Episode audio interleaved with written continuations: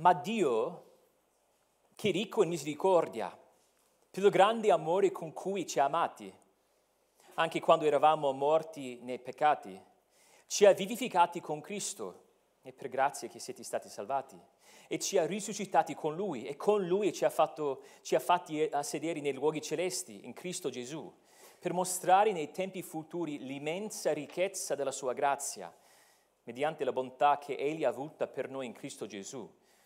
Infatti è per grazia che siete stati salvati mediante la fede e ciò non, vi, e ciò non viene da voi, è il dono di Dio, non in virtù di opere affinché nessuno se ne vanti. Infatti siamo, infatti siamo opera sua, essendo stati creati in Cristo Gesù per fare le opere buone che Dio ha, prece- che Dio ha precedentemente preparate affinché le pratichiamo. Preghiamo, Signore, benedici la tua parola, mostraci Cristo, che possiamo assaggiare la tua bontà. Preghiamo nel nome di Cristo. Amen. Mi ricordo una volta, mentre ero un pastore dei giovani presso una chiesa negli Stati Uniti, che è arrivato un nuovo pastore. Il nuovo pastore era venuto da noi per cena e c'erano i suoi tre figli e ci hanno chiesto a un certo punto, io e Giovanna, non penso che ci fosse ancora Alice, quindi eravamo in due, e ci ha chiesto se potessimo raccontare le nostre testimonianze Ora sapete che cos'è una testimonianza, le circostanze nelle quali il Signore ci ha salvati. Ecco la domanda. Giovanni è andata per prima e ha spiegato di essere cresciuta in chiesa, di non essersi mai ribellata e poi di essersi convertita quando aveva non tanti anni per poi battezzarsi. Dovevo, dovevo spiegare che era soltanto crescendo nella fede che ha capito quanto era orgogliosa. E tutti hanno ascoltato e hanno detto, ah, che interessante, per la testimonianza. Poi era, um, toccava a me um, raccontare la mia testimonianza e ho spiegato che sono cresciuto nella Chiesa Cattolica, ero molto praticante, però poi da, de, da 15 anni a 20 anni sono attraversato questo periodo, molto cupo, molto buio, in cui mi drogavo, in cui ero arrestato diverse volte. E mi ricordo benissimo questa scena, raccontavo queste cose e c'era questa bambina, mangiavamo l'insalata, infatti io ho la, la scena in mente, mangiavamo l'insalata, ha appena preso un bel boccone di insalata e quando ho sentito la parola droga e poi la parola arrestato, è rimasta a bocca aperta letteralmente, tipo così, con l'insalata in bocca. Caspita, che testimonianza! Ascoltando quella di mia moglie, bambina cresciuta in chiesa che poi ha abbracciato il, Vangelo, detto, ma che bello, sì, gloria a Dio. Ma questo qua, droghe, arrestato, ecco una vera testimonianza. Magari a, volte avete sentito testimonianze simili e tu pensi, wow, io quasi quasi avrei voluto anch'io avere una testimonianza radicale. Lì ecco la salvezza. Però quello che dovete sapere, uh, dovete sapere, quello che vorrei che capiste stamattina, è che mentre i modi in cui pecchiamo sono diversi, alcuni si ribellano in un modo più palese, però dentro, sotto sotto, nell'intimo, siamo tutti uguali. Siamo tutti morti nei nostri peccati e, e di conseguenza ogni testimonianza, la, la tua quanto la mia, è un miracolo, è un atto miracoloso. E quello che troviamo in Efesini è che, che questa è la nostra biografia spirituale. Vuoi capire anche, ancora di più la tua testimonianza se tu sei in Cristo? Allora devi capire Efesini 2, perché è la nostra storia. Se tu sei in Cristo, sei stato miracolato. E la salvezza deve essere un atto soprannaturale a causa della nostra condizione senza Cristo. Sappiamo che Dio si serve di strumenti ordinari, uomini imperfetti che predicano la parola. Però quello strumento ordinario, quel vaso di terra imperfetto, contiene un tesoro, il tesoro del Vangelo, e quel tesoro trasforma il peccatore. Allora è un'opera che Dio compie e quest'opera della salvezza è un'opera straordinaria. In Efesini 2 ci troviamo faccia a faccia con il miracolo della rigenerazione. Allora voglio chiederti stamattina, quando contempli la tua salvezza, qual è l'immagine che ti viene in mente? Hai, in mente un avvicinamento, per gradi tu dici, ma ho deciso a un certo punto di avvicinarmi alla Chiesa, ho aggiunto qualche principio morale alla mia vita e poi man mano penso di essere diventato più come Cristo.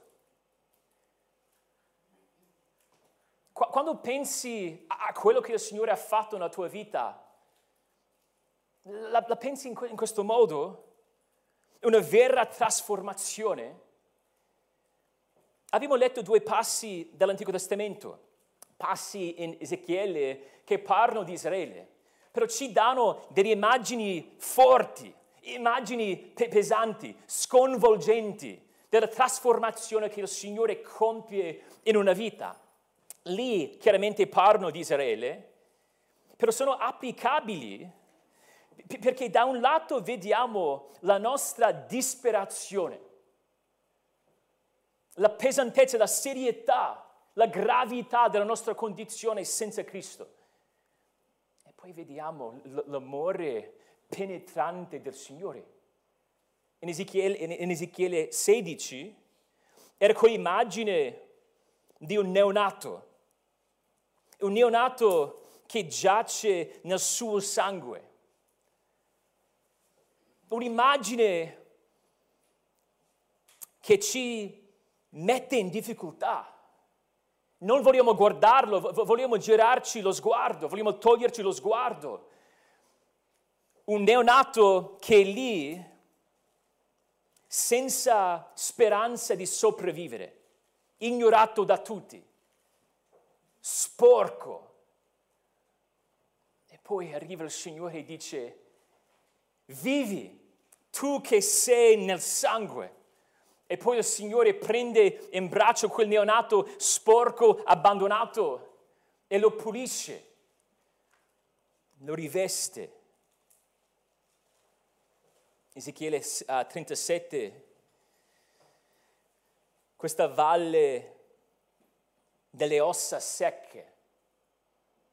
C'è soltanto morte. E non soltanto la morte, soltanto le ossa. E le ossa secche sono immovibili, ovviamente inerti, no, no, non possono trasformarsi, non possono trovare dentro di, di se stessi la capacità per vivificarsi.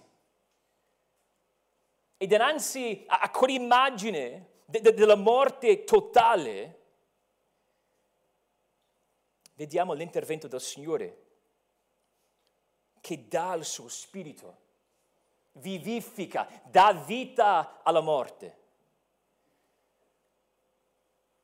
E, e allora quando contempliamo la grazia di Dio nella nostra salvezza, do- dobbiamo sempre contemplarla come una trasformazione co- completa.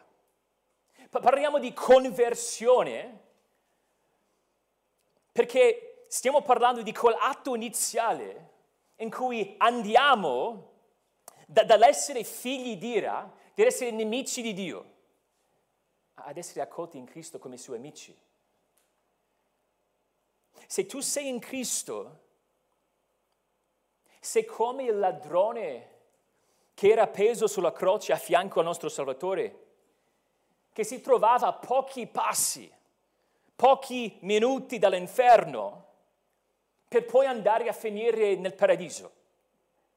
Se tu sei in Cristo, sei, sei come il figlio prodigo che ha sperperato i beni del, di suo padre per poi essere abbracciato da quel stesso padre che correva ad incontrarlo. Eravamo morti, ma ora viviamo. I primi tre versetti dicono proprio questo. Eravamo morti nei nostri peccati, eravamo defunti spiritualmente e il puzzo della morte inquinava ogni nostro passo. La nostra esistenza era immersa nella mondanità. Eravamo sudditi di Satana e vivevamo ricurvi su noi stessi, non volendo conoscere Dio, fissati sui nostri interessi, cercando di soddisfare la nostra carne.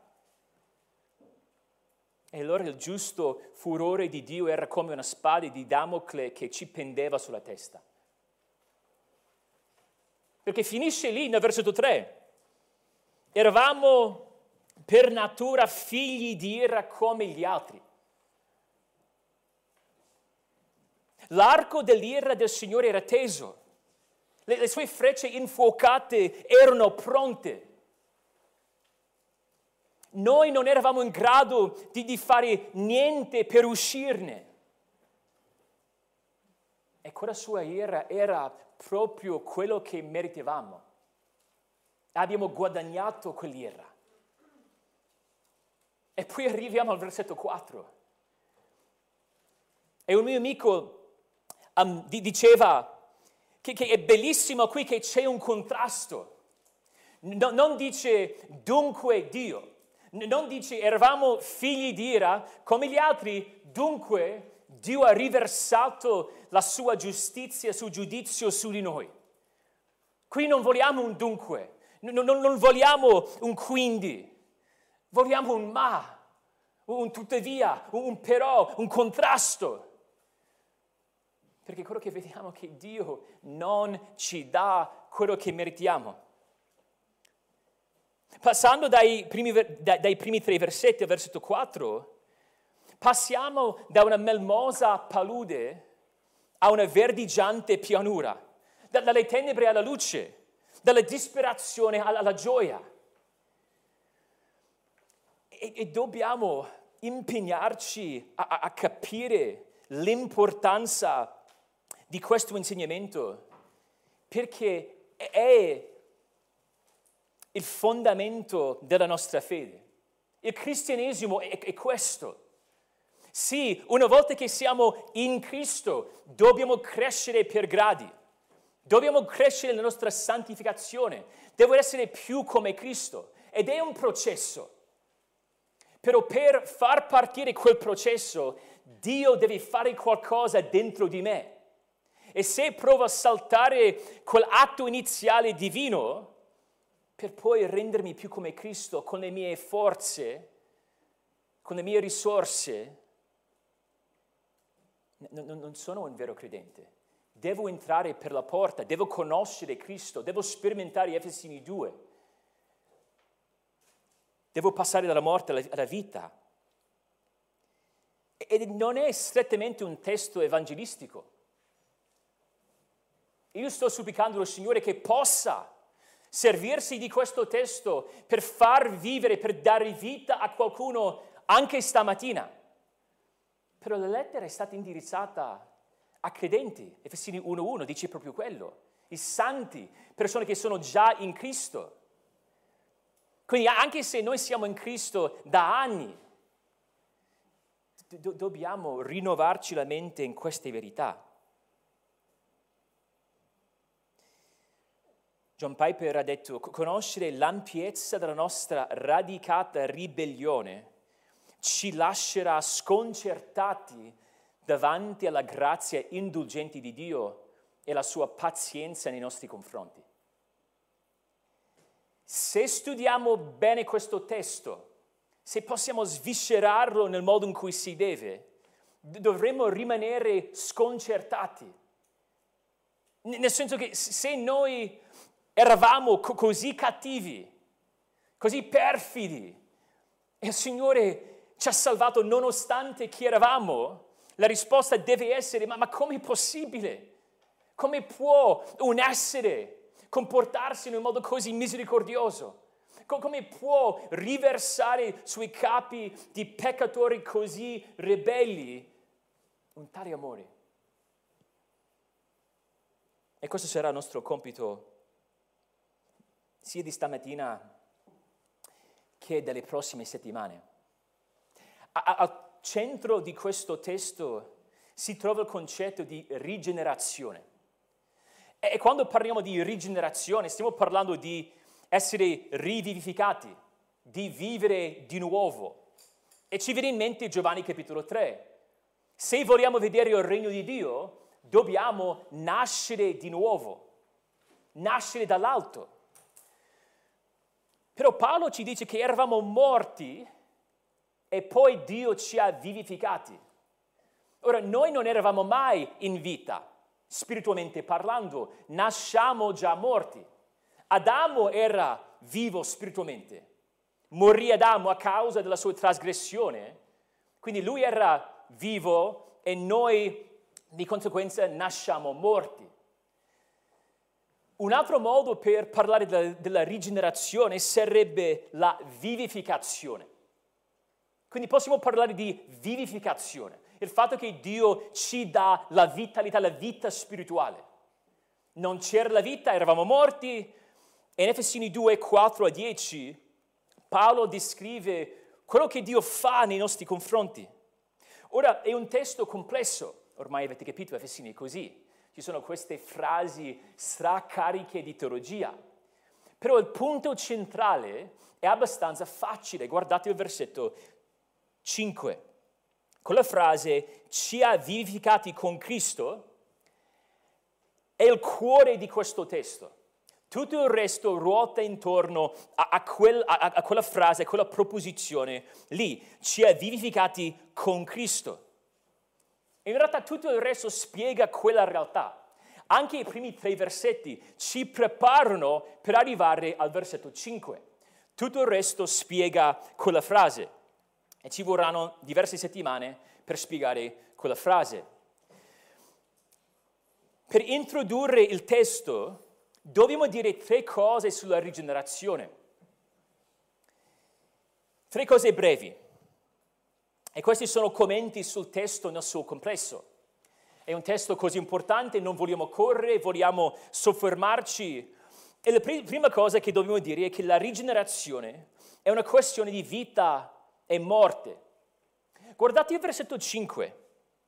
Paolo ripete di nuovo, anche quando eravamo morti nei peccati. E pensiamo, ma abbiamo già parlato un bel po' di quella morte spirituale. Perché viene menzionata di nuovo? Perché Paolo vuole che si abbia in mente questo contrasto. Non possiamo mai perdere di vista questo contrasto. È la depravazione totale che ci aiuta a spiegare la grazia sovrana di Dio nella salvezza. Il miracolo della rigenerazione viene svuotato della sua meraviglia quando non capiamo che la morte spirituale è il punto di partenza. Non si tratta di una malattia, non si tratta di una condizione grave, non si tratta di essere moribondi, si tratta di essere morti. Poi dobbiamo dire la rigenerazione è teocentrica, è teocentrica, cioè incentrata su Dio. È opera di Dio, è un'opera divina. Guardate brevemente questi versetti, già nel versetto 4, l'inizio di quel contrasto, Paolo dice ma Dio, e non finisce fino al versetto 5, ma Dio ci ha vivificati, e nel mezzo cosa fa? Parla del carattere di Dio. La rigenerazione è il traboccare del carattere di Dio, è il manifestare la sua grazia. Poi vediamo nei versetti 5 e 6, Dio è il soggetto dei verbi. Dio ci ha vivificati, Dio ci ha risuscitati con Lui, eccetera. Nel versetto 7, se ci guardate, Dio fa tutto questo nei nostri confronti per mettere in mostra la sua gloria. Ci dimostra la sua bontà affinché si veda nelle età future questa bontà. La salvezza nel versetto 8 è un dono di Dio e pertanto nel versetto 9 soltanto Dio può vantarsene.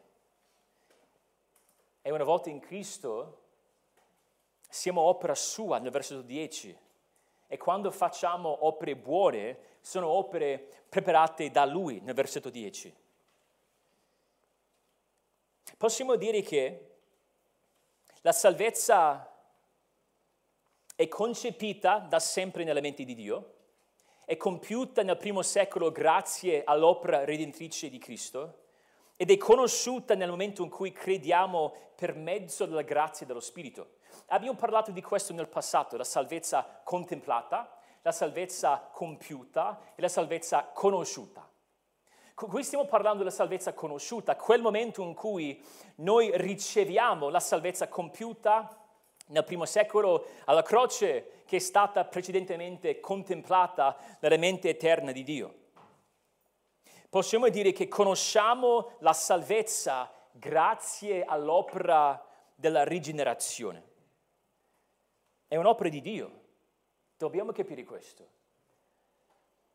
E poi la terza cosa, per quanto riguarda l'introduzione, la rigenerazione è in Cristo.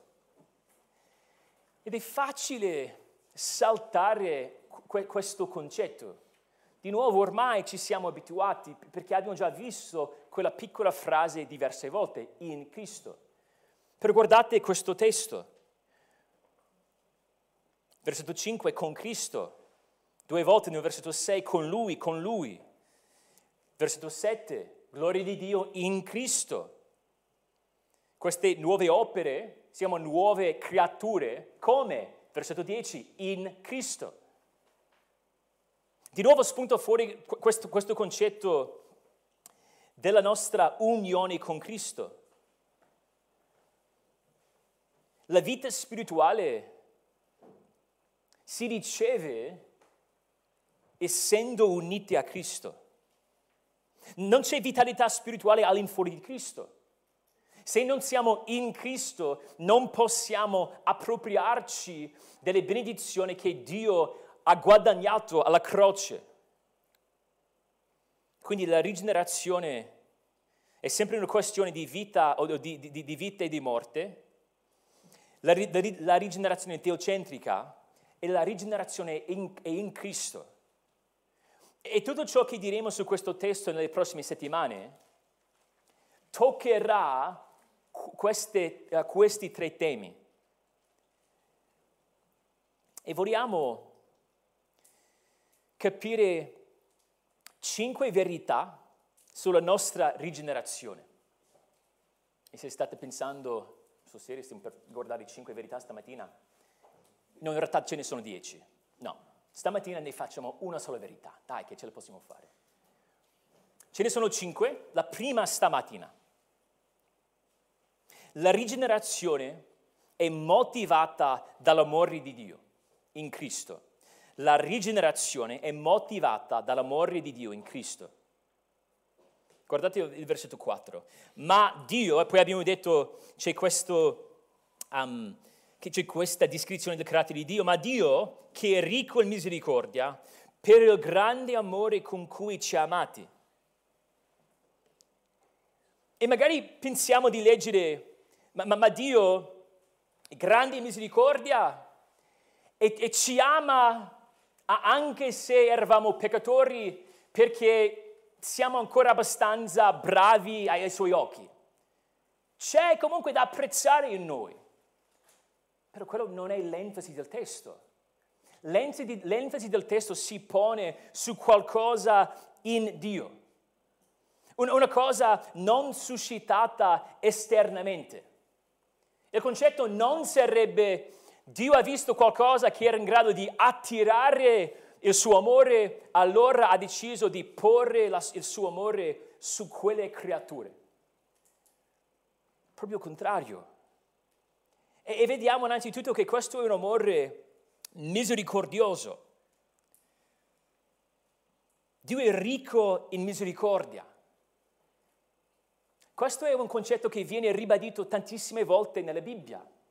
Se pensiamo all'Esodo, quel momento in cui Dio salvò il suo popolo dalla schiavitù in Egitto e poi stabilì con il suo popolo un patto, diede al suo popolo una legge affinché quel popolo potesse sapere come seguirlo. E poi mentre il profeta dei profeti a quell'epoca, Mosè, si trovava sul monte con il Signore stesso, il popolo decise di ribellarsi contro il Signore. Sappiamo dove è andato a finire quel Mosè. Sono già diversi giorni che non scende, allora cosa facciamo? Arone decide di crearsi un idolo, un vitello d'oro. Mosè scese ruppe le tavole della legge e poi chiese al Signore, Signore, mostrami la tua gloria. Vorrei vedere la tua gloria. E il Signore rispose, io farò passare davanti a te tutta la mia bontà. E poi Mosè, nascosta nella rocca, sente la predicazione, sentì la predicazione del Signore. E il Signore lì, parlando di chi è, dice di essere ricco di misericordia. Parla della sua grazia, parla del fatto che è un Dio che ama nonostante gli oggetti del suo amore. Del suo amore. Non distrusse il suo popolo anche se meritano la sua ira. Quando parliamo di essere ricco in misericordia, stiamo dicendo che Dio non ci dà quello che avevamo guadagnato o meritato. Perché se Dio, se Dio avesse deciso di salvare nessuno e di mandare tutti all'inferno, sarebbe stato perfettamente giusto non è obbligato, no, non doveva per forza mostrare il suo amore in questo modo. L'altro giorno, mentre eravamo a quel parco per la grigliata, io e Antonio parlavamo con um, il proprietario, almeno il tipo che gestiva un, po' quell'area, e aveva voglia di parlare della vita, delle domande esistenziali, roba simile. E a un certo punto ci ha detto, io voglio giustizia. Era proprio convinto. Voglio giustizia. Guardo gli altri e penso, io voglio la giustizia. E io voglio la giustizia dantesca. E se sapete qualcosa dell'inferno di Dante, della Divina Commedia, c'è questa legge del, contro, del contrappasso. E la legge del contrappasso è questo principio in cui la, la, pena che qualcuno doveva soffrire era una pena contraria o simile al peccato commesso, cioè aveva a che fare con l'errore, il modo in cui venivano puniti aveva a che fare con l'errore. Per esempio, um, i violenti erano immersi in un fiume di sangue bollente e subiscono violenza dei centauri, vivevano in un modo violento e poi soffrivano in un modo violento, in questa um, idea, questo mito dantesco. E ovviamente in modo molto imperfetto, detto a questo uomo, non vuoi la giustizia, non vuoi la giustizia. E mentre è vero che il credente vuole che ci sia la giustizia biblica, sappiamo che alla fine Dio punirà ogni male. E quindi c'è un cuore che, che desidera la giustizia. Però dall'altro canto, in questa vita, se, se noi siamo per la giustizia, significa la nostra condanna.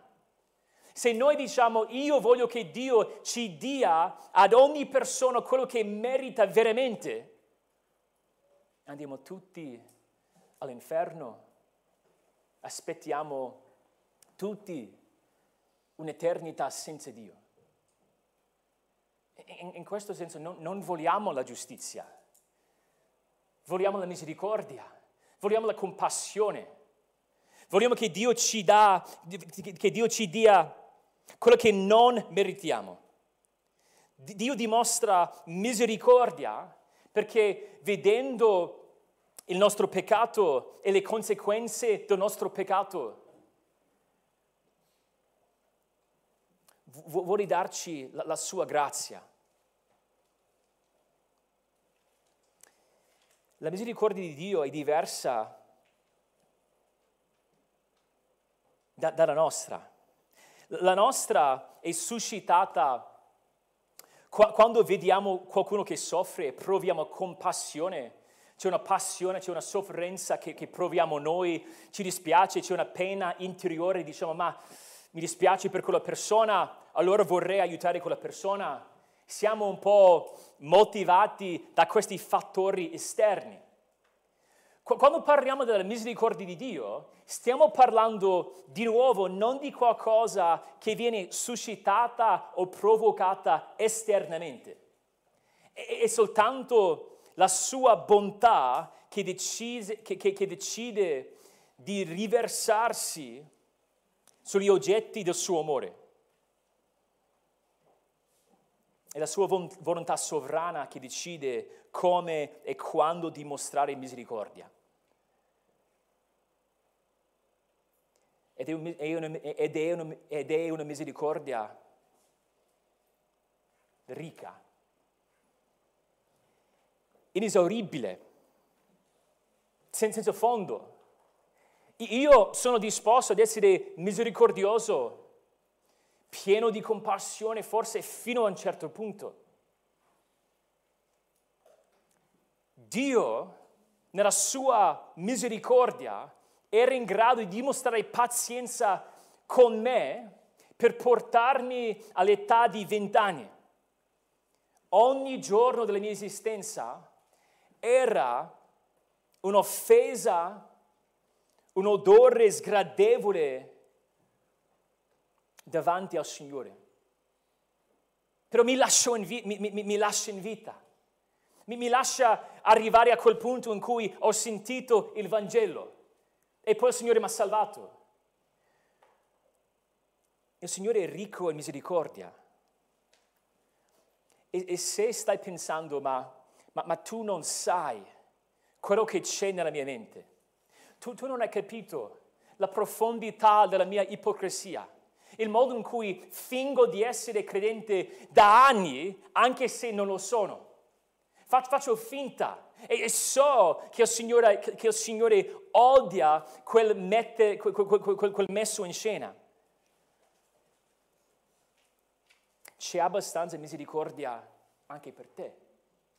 Se tu stai pensando, ma, ma io non sono come qualcuno che frequenta una chiesa, non sono cresciuto in una buona famiglia, in buone circostanze. Se tu sapessi le cose che io avevo fatto nella mia vita, sarebbe uno scandalo. Sicuramente per me non c'è misericordia. La misericordia di Dio è una fonte senza, sfo- senza fondo. Il tuo peccato no, non può esaurirla. Non puoi mai pensare, ma io ho peccato troppo, sono andato oltre. Dio ci ama mentre siamo peccatori. Ecco la, la bellezza de, del Vangelo. Perché quello che vediamo in questo testo non è che Dio ci dà un aiutino, un pochettino di grazia e noi ci prendiamo quella grazia per migliorarci e poi Dio ci ama in quanto siamo migliorati.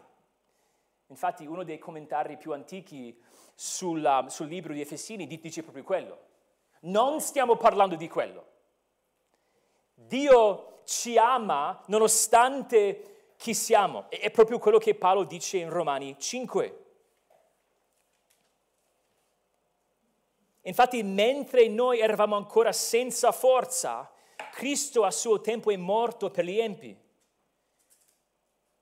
Mentre eravamo, mentre eravamo nemici, siamo stati riconciliati con Dio mediante la morte del figlio suo, mentre eravamo ancora. Il suo amore è libero. Paolo, Paolo parla de, del grande amore con cui ci ha amati. È un amore diverso, un amore che può penetrare la nostra morte. Ho letto un po' di tempo fa una storia di un alpinista che un giorno è andato, è andato, era andato a arrampicarsi su questi pareti di roccia in uno stato negli Stati Uniti e a un certo punto ha deciso di scendere in uno di questi, distretti, uno di questi stretti passaggi nel canyon e mentre scendeva ha smosso accidentalmente un grosso masso. E in un attimo questo alpinista si trovava con, con un braccio destro schiacciato e incastrato tra la parete di roccia e il masso. No, non, pote, non, poteva sfilarsi la, la, la mano, il braccio. E l'articolo che ne parla dice, mentre cercava con ogni sforzo di sfilare il braccio o smuovere il masso, un atroce pensiero lo bloccò. Nessuno sapeva della sua giornata tra le montagne, nessuno sarebbe mai potuto venire a salvarlo. A quel punto si trovava a 20 metri dalla superficie ed ero bloccato da un masso di 360 kg. Pensava tra sé e sé, io, io sarò morto sotto. L'articolo dice, il desiderio di fuggire di lì lo portò a provare e riprovare a smuovere, a, a smuovere e a spezzare in qualche modo il macigno. Niente da fare. Il masso era di solida roccia L'enorme peso rendeva ogni tentativo vano.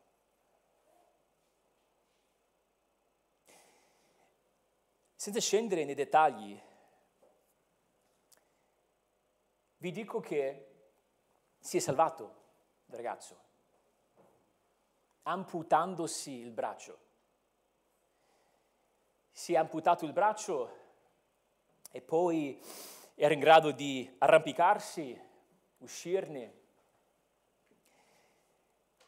E in un certo senso pensiamo, sì, come illustrazione va benissimo per descrivere la nostra condizione o la condizione nella quale riceviamo la grazia di Dio. Però c'è un problema. Pur essendo completamente disperato il ragazzo, era ancora in grado di salvarsi. In un modo mostruoso, in un modo pesante, amputandosi il braccio, era in grado di salvarsi. No, noi non eravamo in grado di fare ne- nemmeno quello. E, e quando ci contempliamo, prima di conoscere l'amore di Dio, non dobbiamo, immagin- non dobbiamo immaginare che c'era l'amore di Dio e, e Dio ha fatto tutto, dovevamo soltanto noi stenderci um, la mano per riceverla, per riceverlo. Dio doveva rigenerarci, doveva riversare su di noi il suo amore affinché potessimo desiderare quell'amore. Quindi non vogliamo sbagliare qua, no, non vogliamo pensare, sì, disperati, tanto quanto quel ragazzo in, in, in, quel buco, incastrato tra la parete della roccia e quel masso. No, eravamo morti, non potevamo alzarci un dito, non volevamo ricevere l'amore di Dio. L'amore di Dio doveva cercarci. l'amore di Dio do- doveva salvarci. È un amore che invade la nostra esistenza. È un amore sconfinato, un amore inarrestabile. Un amore che ci, che ci trova e che ci dà vita. Quando parliamo dell'amore di Dio, i teologi ne parlano secondo tre tipi di amore. E possiamo parlare dell'amore di Dio, però quando parliamo dell'amore di Dio nei nostri confronti, possiamo parlare dell'amore della benevolenza, l'amore della beneficenza e l'amore del compiacimento. L'amore della benevolenza è il suo amore eterno, quell'amore con il quale ci ha scelti prima della fondazione del mondo, l'amore di cui si parla nel versetto 5 del primo capitolo 1-5, avendoci predestinati nel suo amore. Dio ha deciso di dimostrare il suo amore prima della fondazione del mondo, ci ha scelti prima della fondazione del mondo, ha deciso di amarci, di amarci nonostante sapeva benissimo come saremmo, ad, come saremmo andati a finire. L'amore della beneficenza è quell'amore che ci benedice nel tempo secondo la sua buona volontà. L'amore della rigenerazione, l'amore di cui stiamo parlando nel versetto 4. Quindi c'è l'amore della benevolenza, Dio decide secondo la sua volontà perfetta di amare certe persone prima della fondazione del mondo. Dio ama tutto il mondo, ama tutti, però ha deciso di mettere su un suo popolo un amore speciale e specifico e quell'amore si manifesta quando il Signore ci salva, quando ci dà quell'amore, che sarebbe l'amore della beneficenza, e poi l'amore del compiacimento è l'amore per il quale, secondo Turritini, si compiace nella creatura per i raggi della sua propria immagine che scorge in essa. L'amore di Dio ebbe inizio nell'eternità passata. Ha deciso di amare un suo popolo, poi nel tempo nel momento in cui il Signore ci salva, ci dà quell'amore. E quell'amore ci trasforma, rendendoci simili a Dio stesso per mezzo di Cristo. Così Dio si compiace in noi realmente perché vede i raggi della sua propria immagine in noi. Il suo amore è un amore completo. È un amore che non manca in nessun modo. È, sua, è, stata, è stato il suo amore a spingerlo verso di noi. Se noi abbiamo ricevuto l'amore di Cristo, non possiamo mai guardare noi stessi per dire, ah, ecco la spiegazione, ecco come mai mi ha amato piuttosto che quell'altro. La spiegazione si trova nel cuore di Dio. Edwards, che alcuni dicono che sia il, il teologo americano più importante di tutti i tempi, dice una cosa molto semplice. Se capissi veramente l'amore di Dio, la sua grandezza, la sua portata, se capissi veramente l'amore di Dio, non saresti mai scoraggiato. Nel momento in cui ci veniamo meno, nel momento in cui siamo scoraggiati, quasi sempre non riflettiamo sull'amore di Dio.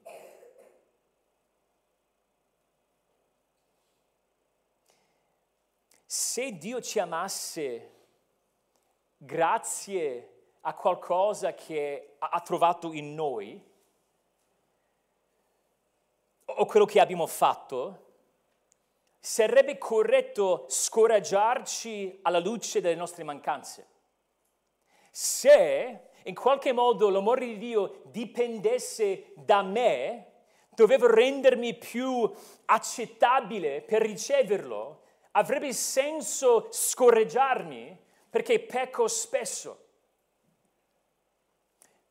Però visto che il suo amore per me, que- quell'amore trasformatore, que- quell'amore che mi ha cercato, come il figlio prodigo, come la moneta persa, come la pecora smarrita, que- quell'amore che ha cercato me, anche se mi allontanavo da esso, è l'amore che garantisce la mia salvezza.